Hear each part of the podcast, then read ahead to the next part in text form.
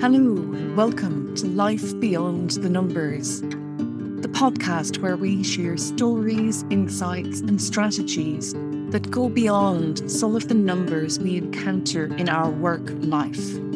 I'm Susan Lee I work with organisations who put people first. I've lived and worked in many countries. I've met people who love what they do and people who don't people who bring their full selves to work and people who won't. And together with my guests, we place a lens on and focus in on the people side of work life. Because we know that it is people who do the work, not numbers. And if we are treated well, we will perform well and might even generate better numbers.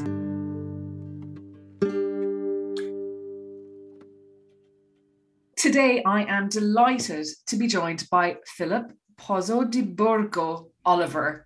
Philip, you are most welcome to Life Beyond the Numbers. Well, thank you, Susan. Uh, I'm delighted to uh, be contributing in some small way to uh, a great conversation that we started um, some weeks ago now, and uh, very fortuitous met. In fact, um, we were talking about, I think, um, innovation for finance professionals, and there was some sort of oblique connection. But I'm d- delighted. Thank you very much for inviting me. It's very kind. Yeah, no, it's great. I love that. I love like LinkedIn, how I think you commented on a post, then we had a conversation, and now here we are doing a recorded one. And you just never know who you're going to meet, which is a wonderful part of life.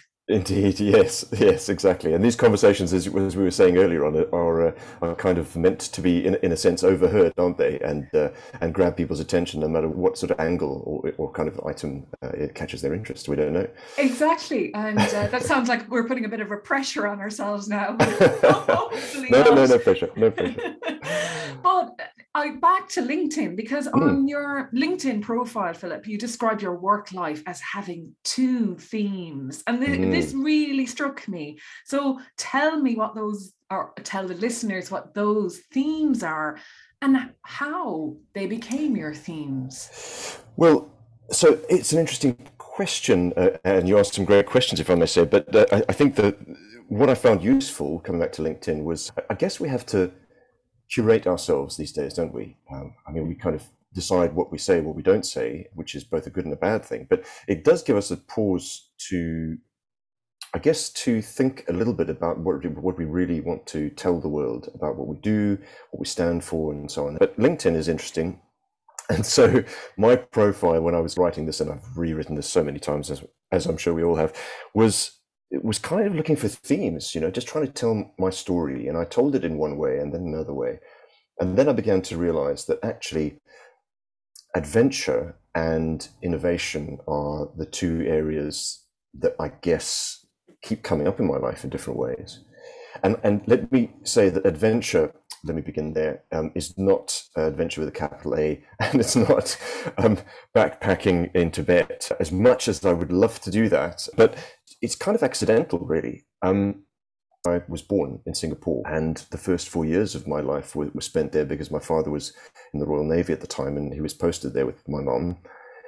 We um, were there for four years, so my first formative years, of which I don't remember very much, but I'm sure my life is, is sort of coloured by that. And, and, then a kind of a meander, if, if I can describe this briefly, from Singapore back to the UK, where my father was reposted, and then left the Royal Navy at the time at my mother's request. He set up a business, and uh, my mother soon had enough of that and the, the life that required her to actually um, get involved in running that. And and so soon they were looking for an opportunity in another navy in, in South Africa. So in, in about 1975, we ended up going to uh, South Africa, to Cape Town, Simonstown in particular, where my father was starting a new chapter of his life, really.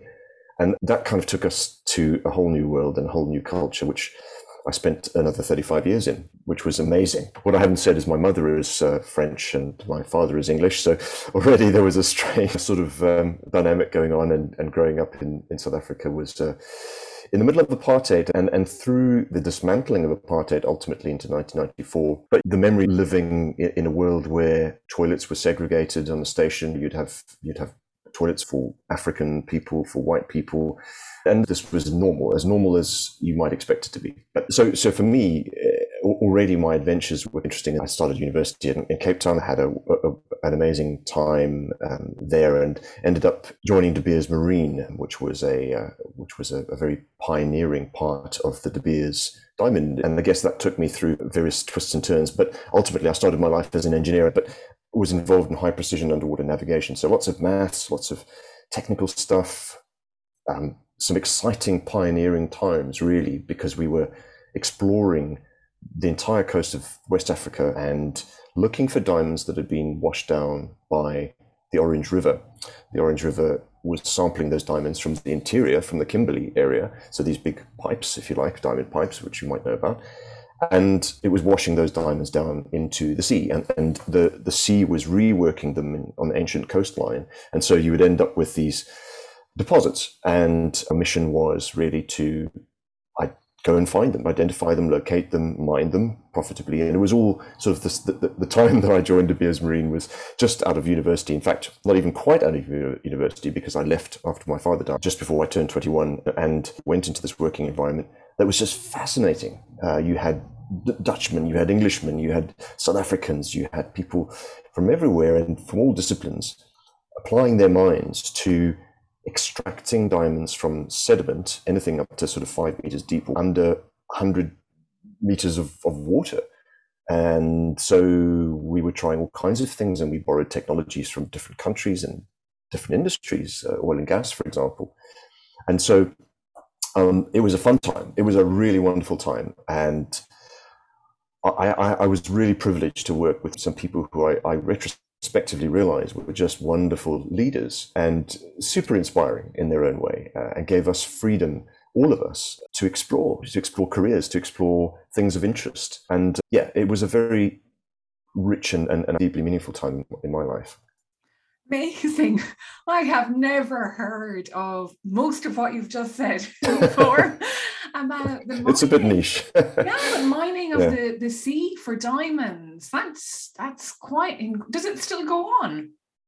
Yes, it does. Yeah, and certainly at the time, uh, and I'm going back now, sort of 20 years really, but uh, that was really, as I said, very pioneering. But in fact, we, we realised that these were all kind of gem quality stones that we were mining at the time and uh, a good size you know it's almost three quarters of a carat. It's just a wonderful i think what captures the the time was i remember a couple of years forward where we were already systematizing and making this more of a, repeatable process this mining and extraction business. A very large drill ship that was brought across from oil and gas from the north sea converted into a, a, drilling ship. So this drilling ship would literally have, a, if you imagine, a long bit like a long drill bit with a flat plate at the end and sort of a suction device, and you would literally be sucking sediment up, and you would be processing all of this on board. And I remember one day being invited down because I was the surveyor. This was my my, my métier, as it were. So I was uh, in charge of production reporting, but also the high precision underwater navigation side of things, um, figuring out where we were and, and where we'd been mining. And so I was invited one day to go down to the hand sorting, the final stage of, of this process. And, and it was quite literally, it was just diamonds in the dark. It was the most surreal thing. If you can imagine, picture some sort of Quentin Tarantino film when they're in a massive warehouse or a big hangar and it's all dark and you've got a wooden table that just is this rickety thing, sort of four feet by two feet and there are six of us crowded around this table, some burly security folks and the captain and myself, and we're doing a hand sort of these diamonds. And it was just the most extraordinary thing. You know, for a young man, I was probably about 23 or 24 at the time, and just looking at this tray of diamonds that looked really like broken glass, you know, a, braided glass in a sense. They didn't look anything like the things we, we of course, see on, on cut jewelry, but but it was just wonderful, and I, I, guess it captures just how strange it was um, that we were all kind of just hanging around this, this, table talking about these diamonds that must have represented millions of uh, dollars worth of uh, product. But um, yeah, it was a strange old time, and I think it really ignited the second part of my passion. So the theme of innovation and constantly in myself, I recognized quite early the desire to to always think how can we do this differently how can we do this better you know how can we mm, make this simpler and yeah, so looking back in that curated LinkedIn way, probably the beginning of my my, my deep interest in, in business improvement and, and in innovation. Amazing, isn't it? Before we started recording, we were talking about how people's backstories inform who they are today and how they show up in the world. And I would never have known any of this and how you got into what you do. And it brings things to life in ways that you see people differently because you get like, wow, between the travel, the adventure, but also playing with the earth's resources in a in such a different way. And like you said figuring out how to do that and how to do it better and how to make it systematize it and all of that. Because innovation has become one of those buzzwords that we tend to kind of go oh god here we go again. We've got to innovate. Yeah yeah. So you know what is it really? What is innovation or what does it mean to innovate?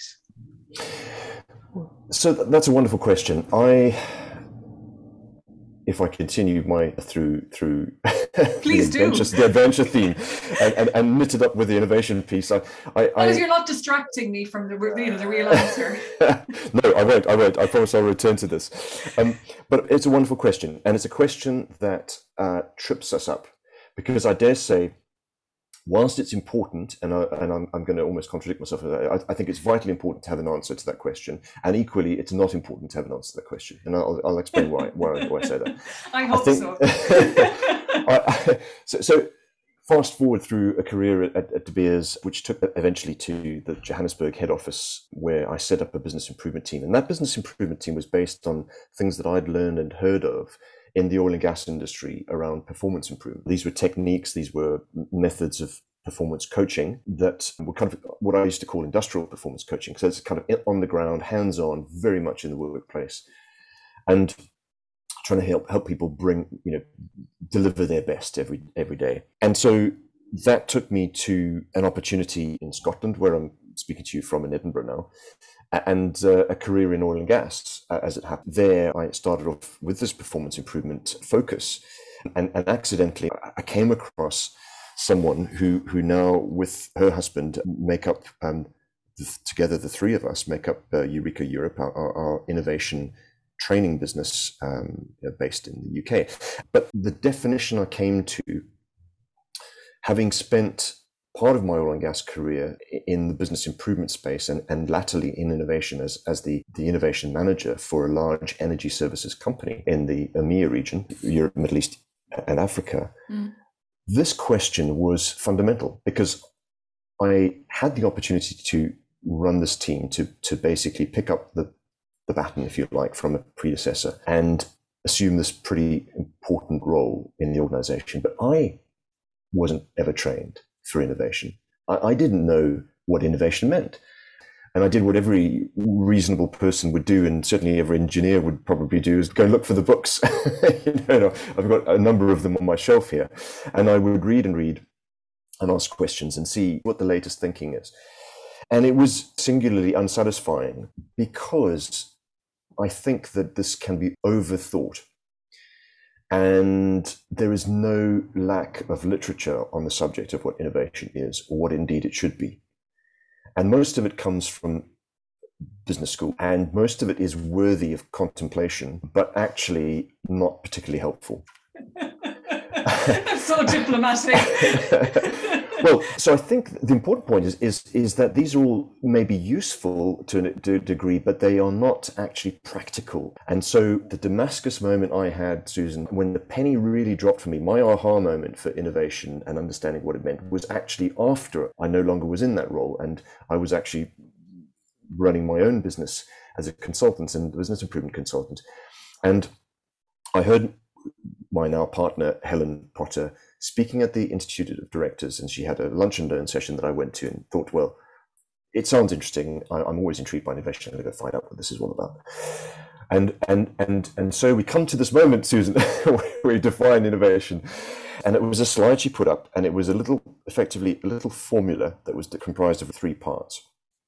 And it said, innovation or effective innovation is effectively made up of three things. But before we get to those three things, the definition is that innovation needs to be meaningfully unique. Ooh. That's it. Meaningfully unique.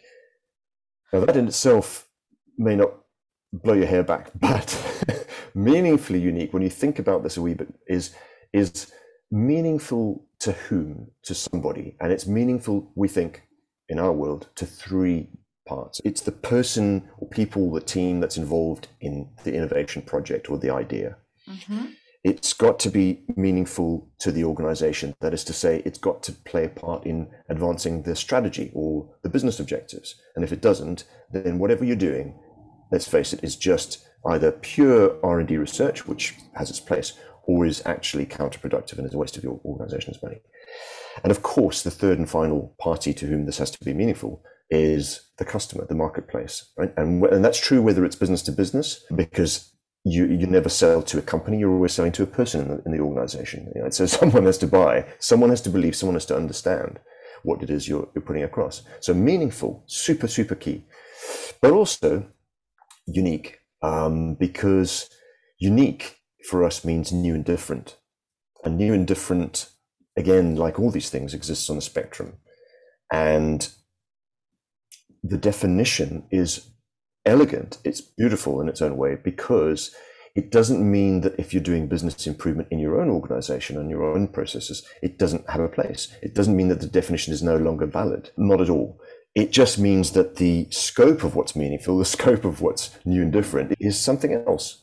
And so for me, looking back at what I was trying to do in my organization at the time in oil and gas as an innovation manager, would have been so much clearer had I had that definition as a starting point. And of course, it needs much more else to go with it. But that was the beginning for me. I mean, there's so many things going around in my head, and I'm thinking about things that have come to the market, you know, that are meaningful, unique to me as a user or where I've worked and things have been new and different. But it also feels like there's a difference between improving a process or innovating. And a lot of places, I guess, are business improvement think that they're innovating. Yeah. But you know what I mean? There's a difference between improvement and innovating. Yeah. Yes, there is. And and and and again, if we if we simply say that it's first of all, it doesn't matter and, and again, this is part of where we get tripped up in this whole thing of innovation, etc. Does it fall into box A or box B? Well, if we say it's on a spectrum and there are degrees of it, then we can kind of sidestep that conversation. What's really important is to say, what is it that you're trying to do? What is the mission for these ideas that you wish to have? Is the mission we want to make our existing uh, invoicing process more efficient? Super, that, that's quite clear. But on the other hand, is it is it cutting edge stuff? Is it sort of on the horizon? Is it working with absolutely you know emerging technologies? Is it working with artificial intelligence, for example? And and that's also absolutely fine. The originator of this definition is a man called Doug Hall, who, after 35 years, 40 years of initially working at Procter and Gamble and having a stellar career as a master inventor, went on to become a, a, TV and celebrity innovation guru. He's based in Cincinnati in, in, the US and had a career in that in that role in that mold as the as the go-to guru and feted in in all kinds of magazines, etc., Financial Times and, and various other places. There's a long list of of achievements behind that. But the conclusion he came to after a good number of years of making a lot of money and and making a lot of clients very happy was actually it's not enough to be the guy who's going to help organizations to innovate. What he wanted to do was to actually codify all of this so that anybody can innovate. And, and whether it's on the, the high tech end of the spectrum, or whether it's on the business improvement end, it doesn't matter.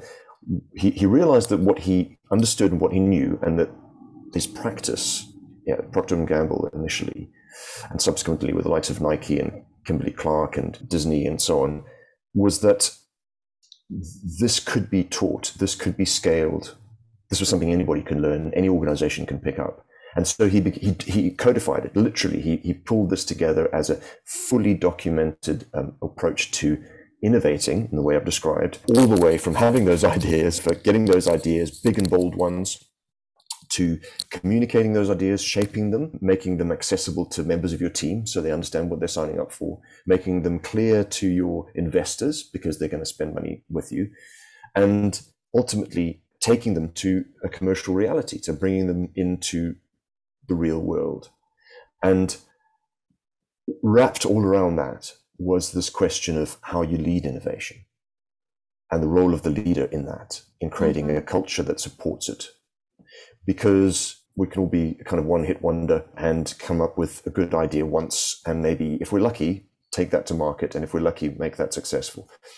But how do you do that year after year? How do you do that several times a year? And moreover, how do you get your team to do that when you are no longer just a, a two or three or four person organization and you scale up? So these are questions that Doug Hall has answered. Yeah. And if you're not moving forward, there's no such thing as standing still, really. You're going backwards. So to move forward, you need to be thinking what's coming next? What am I changing? What am I creating? How am I innovating? And for all of that, like you say, it's the leadership, isn't it? And it's the leadership of probably empowerment. It's that culture of autonomy for ideas to come from anywhere. Yeah, yeah, yeah, it, it, exactly, Susan. And I, I always um, like to say that every organization, indeed, um, every family has a culture. Whether you know it or not, whether you like the culture you have or not, it's there. And how much better might it be if we could be intentional about the culture that we wish to create? When I was reflecting on my LinkedIn profile and thinking about the stories I wanted to tell. Part of that reflection, if you will, was uh, helped along by a mate of mine, um, Chris Patton, who was the the leader behind and the inspiration behind um, a book that that he pulled 19 others together, including myself and, and himself. So a 20 author book together called Purposeful People. And what he was asking us to tell was our own stories about ourselves, a, a little like we're discussing today. And and it got me thinking about my culture, what inspired me to look for adventure and to be interested in innovation. And I mentioned career wise, De Beers Marine and De Beers being an amazing place for fostering all of that.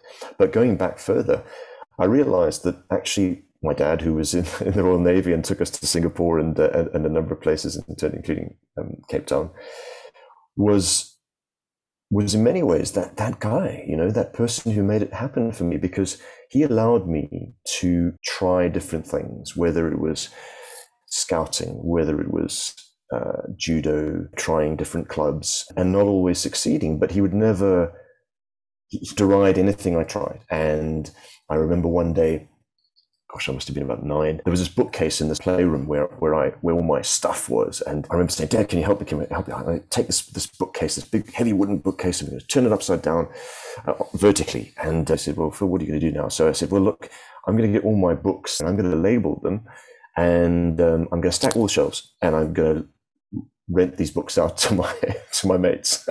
so I kind of created a little mini library. So there I was trying to rent these books out to my mates at five uh, South African cents per book or per week or something. Anyway, complete financial business disaster, but nonetheless, and had great fun. And it was it was those kinds of things. And I had a little detective agency. I was reading obviously too much Alfred Hitchcock, uh, Three Investigators. It's I spent so much of my my childhood pocket money on maps and books and systems and all kinds of strange, and wonderful things, but had so much fun with my mates doing that that I realized he was a man who was quite a hard taskmaster to his uh, to his sailors and to his men, uh, men and women in the navy, and yet, you know, he was he was he allowed me a lot of latitude. He allowed me to play. He allowed me to think. He allowed me to try and fail, and w- without being critical uh, as well. And so he made it a safe place for for thoughtful experimentation, if I can put a sort of a slightly technical phrase on it. And that meant that it was okay. So I have grown up and, and I still to this day, as you can probably hear my voice, get excited about stuff that even might be tangential to what I'm really looking to do. But because because well, and I, my eyes have just settled on the quote which I keep to the side of my computer here from T.S. Eliot, uh, from Little Gidding. And the quote is We shall not cease from exploration, and the end of all our exploring will be to arrive where we started and know the place for the first time. And when I first came across that some years back, I thought, yeah, that that works. That resonates for me. I get that because we don't know what we don't know. So when we start with something, and that's the perhaps the coming back to the full arc of innovation that's practical, it's that the stuff we teach in, in what we call innovation engineering, which is this method that Doug Hall articulated and documented, it, it's practical because he'd be the first person to say, You don't know what you don't know. So get started and learn something. Learn something. So we only learn something when we say, I have a hypothesis. I've got an idea. I'm going to do this. And I think that if I do this, then I'm going to see these results. So I go and try. And whatever the results are, I have to then reflect on them and I have to study them. And I have to decide, well, was I right? Was I wrong? What else did I learn? And so we reshape what we thought and we come back to the starting point. We come back to the, the beginning of our exploration and we see things again as if for the first time. And, and that is it. It's not that difficult. It's not rocket science, but it is science in its own way. It's not rocket science. I get that it's science, but a lot of what you're saying there is about the atmosphere, or back to that word culture you yeah. use, because I've been in organizations where leaders are not interested in ideas that have to be figured out. So they almost want that end result guaranteed. Otherwise, yeah. it's a waste of time. So, what that does is, I think it, it brings about more of an atmosphere of fear or an atmosphere of saying yes to the leader's idea, which is probably there is nothing, what was the word? Nothing meaningfully unique about in the first instance. That's what maybe gives it a bad name or a buzzword feel to it because what you're talking about you know creativity is the lifeblood of our economies our organizations and for that to happen you have to be in a safe place. Yeah exactly. That's exactly right. And and so we talk and again leadership is not unlike innovation in the sense that what does it mean? What is leadership right? And it can be so overcomplicated and on a different point uh, a shout out to uh, Steve Radcliffe, who, who I, I, have a high regard for as a leader of leaders and a teacher or a coach to leaders. And his simple, simple formulation of leadership as create a future that people can believe in, engage, get them to buy into that, and have the conversations that support and, and reinforce that, and deliver, focus on the things and enable culture of delivery. And that little future engaged delivery model is a fantastic a leadership conversation in its own right, which I would encourage people to go and find out more about. But but to the, your point, a culture of innovation, it, it's almost if we if we again let's unpack that. Let's let's make let's take away this the sort of the opaqueness behind what that really means and make this really really practical. I have had the privilege of working with some wonderful, wonderful leaders over the years, and they've all been enablers. They've all been humble in their own way. They might have been extremely, you know, successful and perhaps um, indeed on some occasions very bold and indeed perhaps outspoken and maybe proud in their own respects. But when it mattered, they would they would probably say these three. You know, I don't know the answer to the question and to the innovation challenge that we face, right? And as a result, I need help. I need your help. I need the team's help. I need other people to step up here and help. And and let me just really make this clear. I fail a lot. In other words, I when I try stuff, I don't always get it right, and I don't always get it right first time. So, if a leader can have the humility and the intentionality to to, to, to, to voice that, to evidence that in the workplace, in their organization, around their team, then I think a wonderful thing happens because Doug Hall studied over two years with something like 6,000 different teams what it takes to have big and bold ideas. And he discovered that there are three factors. The three things you need are, first of all, what he calls stimulus, which is, if you like, the spark um, the creative spark for an idea. And, and that itself can come from any number of sources. It can come from your customers, it can come from your people, it'll come from totally unrelated stuff. But you need that as a starting point, and no one, I think, would disagree with that. But what really throws the, the fuel on that spark, or really provides the, the if you like, the, the environment for that spark to turn into a flame and, and actually ignite things, is is diversity. And and I really would you know emphasize this is diversity of experience. This is diversity of um, gender, of course. It's neurodiversity, which is something that we probably, and I'm certainly just beginning to learn uh, more about in the context of my own family and, and, and someone who's quite neurodiverse that's close to me. And so, what joy can we get from collaborating with others and getting stimulus from them? So, so it's an exponential. So, stimulus with diversity is an exponential um, equation. But the bad guy, the thing that diminishes all of that effort and reduces your culture of innovation is fear. And it's fear of experimentation, right? It's a fear of if I try this, I remember what happened the last time I spoke up or I had an idea. I got the funny look from the boss, or, or, I got the rolling eyes from my colleagues, or maybe they didn't actually dismiss it out of hand, and maybe we tried something. But what happened actually in the organization when we didn't achieve our goals? Oh, project got shut down. Hmm, what does that mean? And so, fear is the the thing we can intentionally dial down, and we can give permission to try. And we can have a response as a leader that's encouraging and that's actually affirming and that says, well, I, the most important thing I need from you, Phil, right now is I need you to tell me what you learned from that. So whatever happened, what did you learn? And and and the next question I'm going to ask you, Phil, is what are you going to do next? Right? What's the next cycle of learning?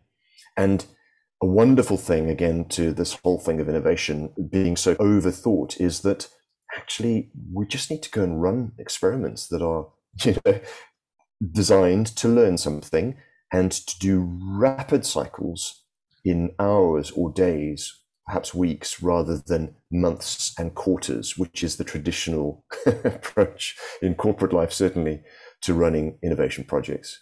And we know from a considerable database of research projects and innovation projects in the Innovation Engineering um, Institute that projects that go through a typical corporate process end up losing, on average, about 50% of their value.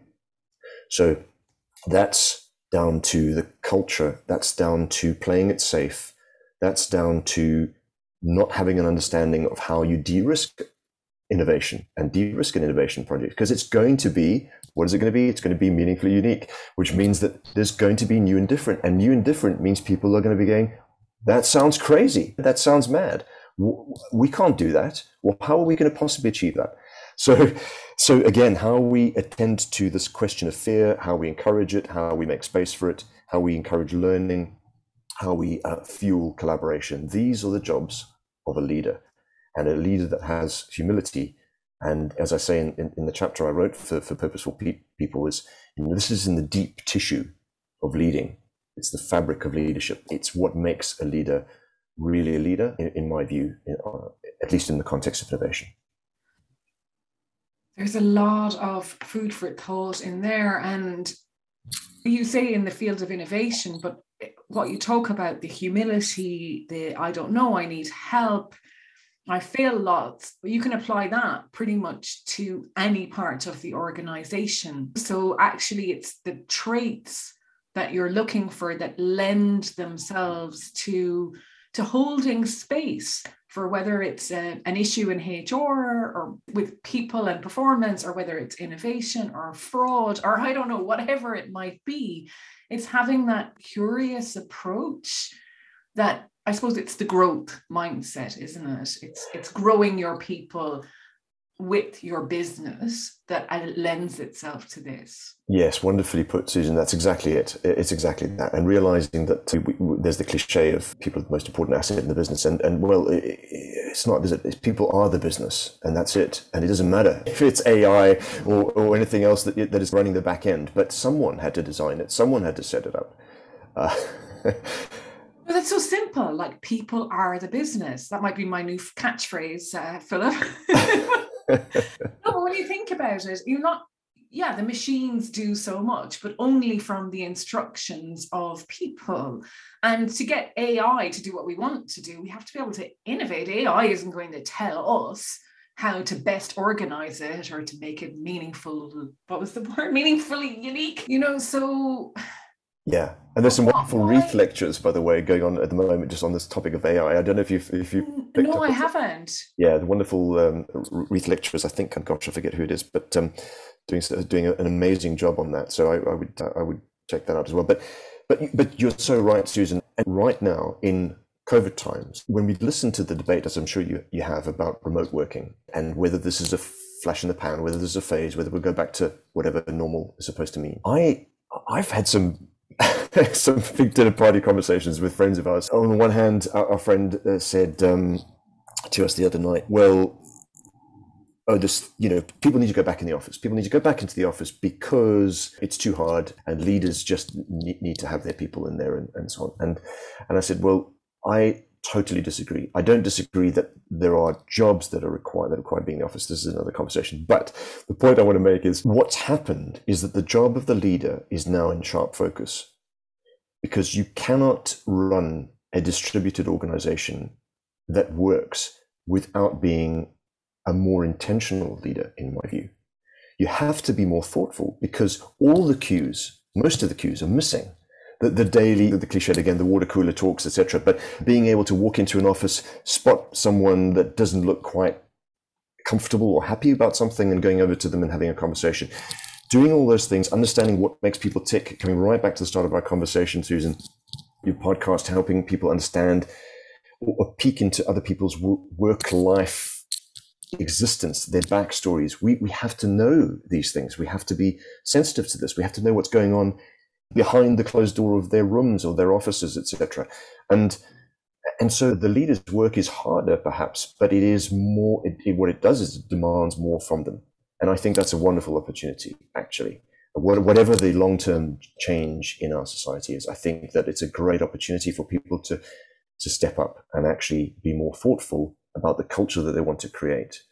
Mm, I, and you're right, there's a spotlight on that role of leadership in a way that isn't any longer just about profit. And for many, many, many eons now, it's been profit first. And of course, you need to make a profit, but it's your people that are making the profit for you. And if they're happy, then they will make more profit. Yeah. And you can't just keep an eye on the numbers because the numbers don't make the decisions, they don't do the work. The people, yeah, do. Yeah, yeah, life beyond those numbers. Indeed. And and yeah that that's really changing actually. I think uh, that spotlight is moving from well how are you intentionally designing workplaces or yeah. hybrid working or whatever it might be to help people give their best?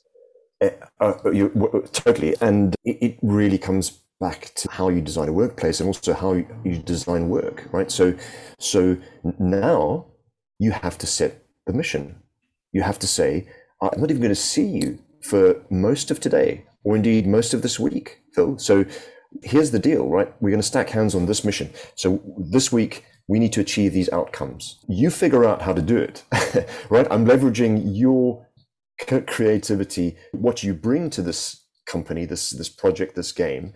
That's what I want you here for. So that's what I want from you. And you're going to collaborate. You're going to do, you're going to behind the scenes, you're going to speak to the right people. You're going to look outside the organization, do whatever you need to do. And do you know what? I'm going to make this a safe space for, for us to learn and to contribute and to do all this good stuff. And, and, and I'm talking probably more here in, in the context of innovation, but it applies, as you say, to, to anything we wish to do with our teams when we work remotely or in a hybrid way. And I think as well, just thinking back to what you say about play, Philip, and as a kid, we did all of this and we did it naturally. We tried things, turned bookstore yeah, yeah, yeah. upside down and did whatever. and you know, what we all did. We made things out of things. They fell apart. We tried again. We built, we rebuilt, we consulted with friends and neighbors and uncles and aunts. And maybe some of us produced something and maybe some of us didn't. But we yeah. learned those skills and yet when we're at work there's so much pressure on us to know the answer. Ah, yes, I- exactly. That's right. And and well, I, I think you're you're absolutely right, Susan. It's the leader who sets the tone, and if if you can say that and admit that you don't have all the answers, then you, I think that's an invitation for others to step up and to start leveraging what they bring Mm. to your company, to your to your project. Mm. Yeah, and it, it is possible. That's the thing. And, and you know, and what you say, you you the like what Doug Hall has done and how you set it out. It's what any business should be doing anyway. You know, to have Right. that stimulus for ideas, diversity of Yeah. thinking, and minimizing fear. I mean, like the Yeah. Yeah, yeah, and and and, and it, you know, t- so I shouldn't minimise, I guess, that the fact that there are forty-eight skills behind what I've kind of very hastily kind of outlined as, as this thing called innovation engineering that Doug Hall documented and uh, codified and has evolved over time. So so there is structure, but it's freedom in a framework, as we as we like to say, because it, it, it's not about a piece of software. It's not about not doing a kind of having a kind of gated system or not having a particular front end to capture all, all your ideas. It, it's not about uh, throwing stuff out. It's actually just about saying, do you know what? There is something that you can overlay on the way you work that has been thought through, that has been tested and tried, and works, and and is not complicated and can be learned.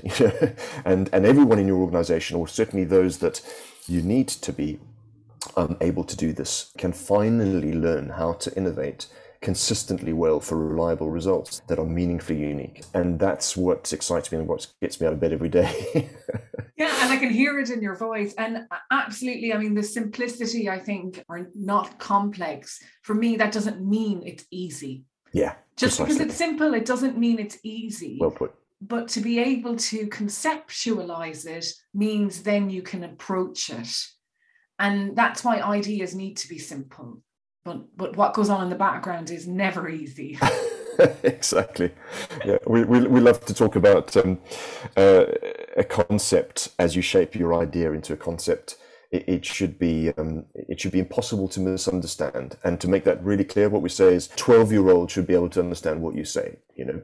And, and I think we obscure so much with yeah we just use language that kind of makes things um, bigger or more exciting than what they really are. However, clarity counts for for a lot. If, certainly, if you want an investor to, to to back your business, right? That's so funny. I know you you like to write poetry, but what what what came up for me there? I'm going to just add this in as you were we were talking about simplicity and and overcomplicating things and and the language we use and everything. I can remember when I was about 14 or 15 in school and the english teacher it was a parent teacher meeting and the Yes. english teacher told my parents that yeats famous irish poet would Yes. turn in his grave in the way that i described his poetry because i made it too simple and too common and at the time that like stopped me from writing and Oh, doing oh, stuff for years you know Terrible, really yeah. like thinking i don't know how to express myself. But actually i learned that i was able to take complicated things and make them simple. And what a wonder, and what an incredibly powerful skill that is. Yeah, yeah, but it was discouraged. Yeah, and it, that's really interesting as well. And we get a lot of this stuff as well that we bring into workplaces with us that we've had from our upbringing that also shadow as well as promote yeah. No, you're you're, you're so right. Yeah, our backstories do matter. So, Philip, we're nearly done, and we won't go to the poetry or the writing, but I really want to hear about underwater hockey because I have never heard about that before. a high school environment where we had a swimming pool that was outdoors and not covered up. Yeah, we had a, a teacher who was a guidance teacher as well as a, a sports teacher. He took various things, and he, he loved this thing called underwater hockey, right? And and so I was I, I loved swimming and diving as I still do. I'm a big water baby, as is my wife, and um, we so we yeah I just tried this sport and and I, I kind of got into it in literally maybe in the last sort of year or so of my school career. It's a crazy thing. It's got to be probably the most boring thing to watch uh, as a, a spectator sport. It doesn't really work unless you're underwater with a, with a scuba tank or there's a sort of a window onto the swimming pool but it's such fun. You're sort of six aside and you have a you have a, a, hockey stick that's effectively a piece of marine ply, about a foot and a half long with a curve to it, and you're literally driving with a, a pair of um, thin goggles and a snorkel, and that's it. Underwater, probably you know, three, four meters down. You're driving this weighted puck along the, the bottom of a swimming pool to, to eventually try and fling it into a, into a goal on the other side. And and the thing is, right, there's a lot of strategy involved, but of course, breath breath holding is a is a key skill there, and um, timing it is key. So it, you've got to get your waves that you send your, your, your two or three people to follow in behind the crew that's driving the puck that's going to be coming up to the surface. So yes, it's a real thing. It is a thing. Loved it, and uh, probably wish that I, I played uh, a lot more of it. But uh, there's not much of that going on in Scotland, I'd say, is there? Well, you say that. I think I think there is actually. A, there's a squad at uh, Edinburgh University, if I'm not mistaken. And Philip, just back to that book again. Um, yeah. A lovely book called Purposeful People. Now, I haven't read all the chapters in it yet, but maybe you just say a few words about that as well, because I think some of our listeners might be interested in it. Wonderful. Well, well, thank you, Susan. So, so Purposeful People was compiled by Chris Patton, an ex um, Royal Marine, wonderful, wonderful man with um, a great vision. And uh, the subtitle of Purposeful People is Business Leaders Making a Difference. Um, there are 20 of us in this book from different walks of life and different um, careers, to be honest, uh, that that all tell some of our backstory and, and, and talk about what's meaningful to, to us personally, often professionally too, and how these things, of course, um, connect. Yeah, they're inextricably linked, aren't they? They really are. And I think that's the beauty if you can combine your passion with your your work, it just brings color to the adventure and innovation in your life. Indeed. Which has really come out in this conversation, Philip. So if somebody would like to connect with you, what is the best way of doing that, Philip? And if they'd like to hear more about innovation engineering and what Eureka Europe does? Well, probably the simplest thing is to, it sounds like we're making a plug for LinkedIn, right? But uh, LinkedIn is probably a good place to begin. Otherwise, my email uh, would be philip with one L at eureka1europe.com or one word. And uh, be delighted to hear from anybody really who's really wanting to, even if they have an organization that is innovative, very innovative, uh, wants to t- take it to the next level and actually make it a consistent, repeatable process that um, involves more people and makes more of of their organization's talent, um, because that's really what we're about is is helping people build their own innovation muscle. Brilliant. Well, I have thoroughly enjoyed that conversation and it's gone As all over the place. I had never no idea I was going to end up on the coast of West Africa looking for diamonds this morning. So thank you, Philip, for that. All before break, all before lunch, yes. Yes. Uh. Susan, uh, thank you very much for, for the opportunity and uh, the privilege of, of joining um, your many other podcastees, if I can call them those, and uh, look forward to to hearing the, the, the final cut. But Thanks again, Susan. Lovely speaking You're with you. Very welcome. Thank you, Philip. Goodbye. Bye bye. Thank you for listening today. And if you enjoyed this episode, please share it with someone you know who would enjoy it too. I believe we are all entitled to enjoy our work, and the future of work life will be changed by those who put people first and create more fulfilling work lives for themselves, their colleagues, their teams, and organizations. If you have any suggestions for topics you'd like to have covered, guests you'd like to hear from, or questions for me, please drop a line to Susan at beyond-thenumbers.com. And finally, please consider leaving a review.